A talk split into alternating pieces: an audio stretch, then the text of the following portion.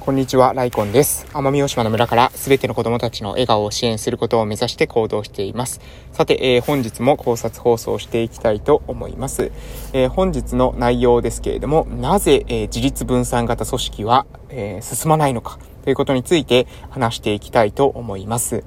えっ、ー、とですね、本当はね、移動の話しようかなと思ってたんですけれども、まあ、ちょっとね、チャプターこう操作して、えー、予約配信の順番変えればね、移動の配信をこう連続でできるのかもしれませんけど、えー多分ね、これを撮る直前の、えー、収録はですね、移動の話をしてるんですよ。で、移動の話のシリーズは2個くらい繋げてですね、話したかったので、本当はね、今日は移動の話の、移動についての話のパート2をですね、お届けしようかと思ったんですが、それよりも何よりもね、あの、今、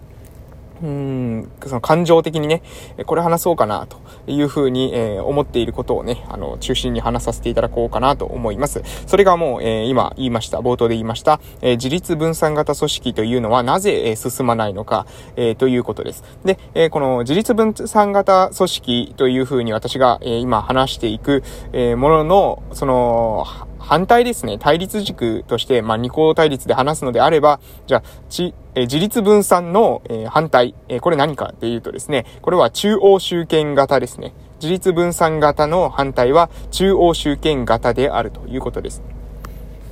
つまり何が言いたいのかというと、えー、自立分散型っていうのはじゃあどういった組織なのかというと、えー、それはですね、まあバラバラ、バラバラのものがですね、それぞれ、バラバラな場所が、えー、それぞれ自分たちで自治している。自分たちの、うん、なんですかね、ある意味その領域の中で、えー、テリトリーを、テリトリーを守りながら、えー、自分たちの範囲の中で自治している。アメリカのですね、州とかいう概念に近いですかね。アメリカって、えー、いろんな州があるんですけども、州ごとにですね、えー、その、なんですかね、ルールが違ったりするんですよ。でも日本っていうのは、じゃあどういう状況かというと、今中央集権型ですよね。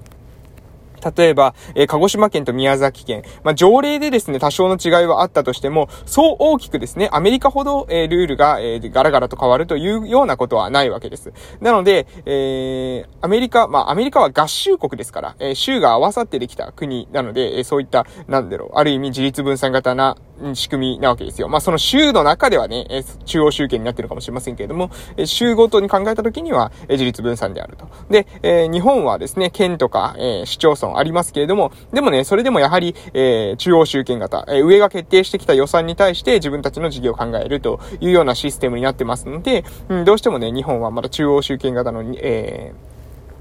形式、うん、が強いんじゃないかなというふうに思ってます。で、これからの時代ですね、えー、まあ、大きな時代の流れとして、中央集権から自立分散への流れ、えー、これはね、もうね、あのー、避けられないと思います。これはね、時代の流れなんですよ。もう、これは流れなんです。としか言いようがないんですけれども、うん。えっ、ー、と、昔はですね、その SDGs とかっていう言葉聞かなかったですよね。えー、多様性とかですね、えー、そういった言葉聞かなかったわけです。サステナブルとかですね、持続可能、え SDGs、え多様性、こんな言葉、ダイバーシティですね。えこういった言葉は最近、えよく聞くようになったわけです。じゃあ、なぜ最近よく聞くようになったのかというと、これはね、ある意味、時代がその流れというものを求めているからです。じゃあ、なぜ、え SDGs 多様性、えそういったものを求められているのかってことについても少し触れますが、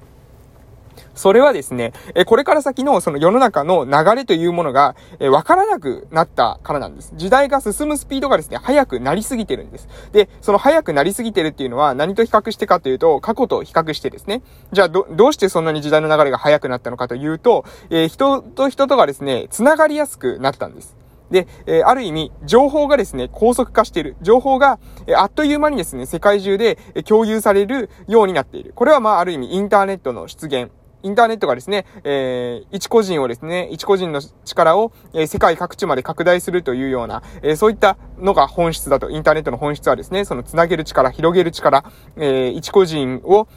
の力をですね、全体に還元していく、えー、そういったのが、えー、インターネットの本質だと思いますけれども、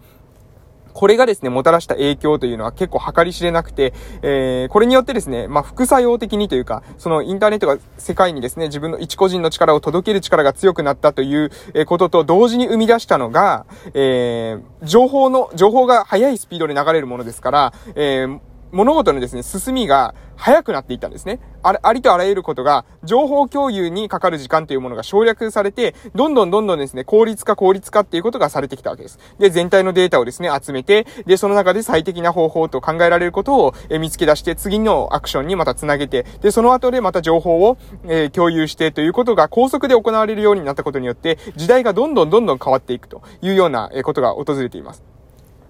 えー、で、この時代がですね、高速で、え変わっていくような世の中では、えー、完全なですね、正解っていうものを見つけにくいんですね。なぜかというと、まあ、地面が、いわゆる地面がですよ、どんどんどんどん地形が変化していくような場所に私たちが歩いているとしましょう。立っているとしましょう。そうするとですね、その時その時に合わせて、地面がですね、地面のそのパターンが変わっていくわけです。そうすると、えー、どういう風にバランスを取ればいいのか、どういう風にしたら立っていられるのかっていうのは、その時々に応じてですね、自分たちの立ち方というものを考えないといけないわけですよね。地盤が、地盤がぐらぐらぐらぐらぐらって高速で変化しているわけです。ね、自分が立っている場所が。そうすると、え、立ち方を同じにしてたらこけてしまうわけです。そうではなくて、自分の方でですね、バランスが取れるように、えー、ステップをですね、踏んでいかないといけないわけですね。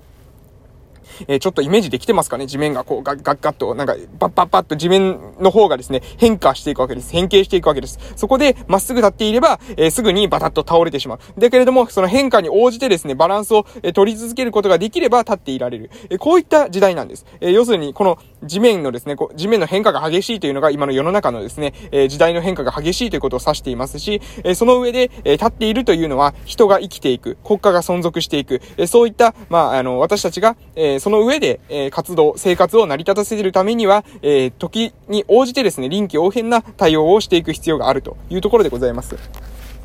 で、えー、その時にですね、ず、え、地面の形態が変わったからといって最適な立ち方っていうのは、なかなかですね、その時その時その瞬間瞬間でですね、する必要はないんですよ。とにかく立てればいいんですね。立っていればいいんです。もちろん、その時に最適な立ち方、地面のパターンが変わった時に、えー、最適な立ち方ができる、え場所が、え企業が、そして個人、国家が、え伸びていく、成長していく、えその一方でですね、最適な立ち方ができない地域というのは停滞してしまったり、衰退してしまったりすることがあります。えでも、滅亡することはないんですね。こけてしまわなければ滅亡するというわけではないわけです。なので一番最悪なのはこけてしまうことなんですよ。で、こけてしまう唯一の方法、絶対にして唯一こけてしまうという風に確信できる方法というのは、立ち方を変えないことなんですね。立ち方を変えなければ地面のパターンが変わっていくので、えー、遅かれ早かれですね、いつで、えー、こけてしまう。えー、つまり滅亡してしまうということです。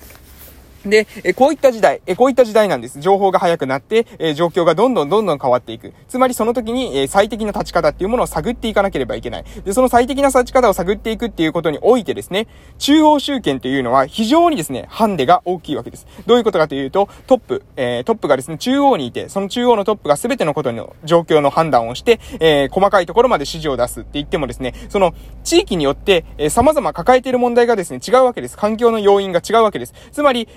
ー、まあ、その、立っている人、さっき言いました。地面のパターンが変わって、その上で立っている人は、えー、立ち続けなければいけないんですけども、その立っている人自体の特性が違うんですね。若い人もいれば、年取ってる人もいる。太った人もいれば、痩せてる人もいる。えー、足、まあ、極端な話ですよ。足が2本の人もいれば、3本の人もいるわけです。4本の人だっているわけです。手も使いながらバランス取れる人もいれば、手がない人もいるわけですね。そういったまあ、地域の実情に合わせた、コミュニティごとのですね、実情に合わせた立ち方っていうものを、えー、それぞれでですね、判断してもらうしかないわけです。なぜなら地面が高速で変化してくるので、君に最適な立ち方はこれ、君に最適な立ち方はこれみたいな感じでトップダウンでですね、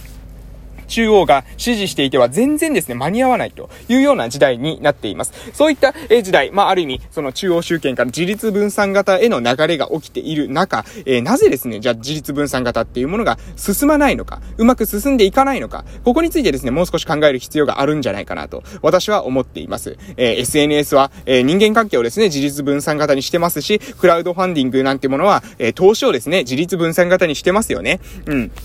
えー、そういったものです。あの、他にも、うん、これからですね、地方創生など、えー、挙げられてますけれども、それもですね、えー、行政の、えー、自立分散組織への移行というふうに大きい流れで言うと、えー、規定できないと思います。もう世界の様々な場面でこれは見られています。暗号資産、えー、仮想通貨、えー、NFT などというものも、まあ、えー、自立分散型になってるわけです。貨幣を自立分散にしてみたりとかですね、えー、そういった自分の、何ですかね、制作物、製造物っていうものを自立分散型で管理できるようにしたり、えー、どこか一つの場所でで一箇所で管理していたというものを、そうではなくて、えー、自立分散で管理ができるような形態、そういった、えー、環境というものが徐々に整いつつあるわけです。これは、もう遅かれ早かれですね、世の中すべて、えこの流れに乗ってくると思います。なぜなら、時代の流れだからです。インターネットをですね、私たちの世界から取り除くのが難しければ、地面のパターンが変化していくっていうことは変えようがないんですね。で、この変えようがないという現実に対応していくためには、私たちの方が変わるしかないわけです。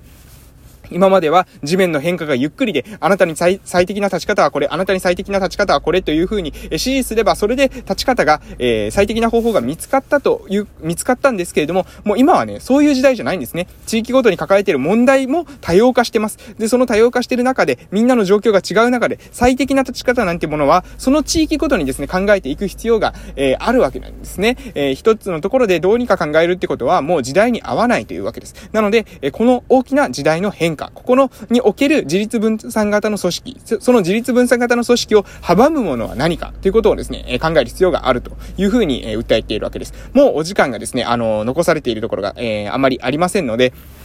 えー、細かいですね、自立分散型の話はもしかしたら次の、えー、話の中で、えー、細かくは触れると思いますけれども、走りだけ言いますと、えなぜ自立分散型の組織ができないのかというとですね、手段の目的化というものが、え鍵になります。手段の目的化。これがですね、自立分散型を、え妨げてしまっているというふうに、え大枠で言うと、え言えるんじゃないかなと思ってます。うん。で、その手段の目的化がなぜ、え自立分散化を妨げるのかということについては、え次のですね、配信の中で、え触れていきたいと思います。ます。そうするとね、移動の配信っていうのはだいぶ先になると思いますけども、えー、予約配信の時にね、操作できると思いますので、えー、できるだけね、えー、綺麗に整えて配信したいと思いますが、まあ、あの、バラバラになっている時はですね、皆様の方で対応いただいてですね、視聴いただけるといいかなと思います。えー、本日の内容は、えー、時代はですね、中央集権型から自立分散型に移ってきてますよと。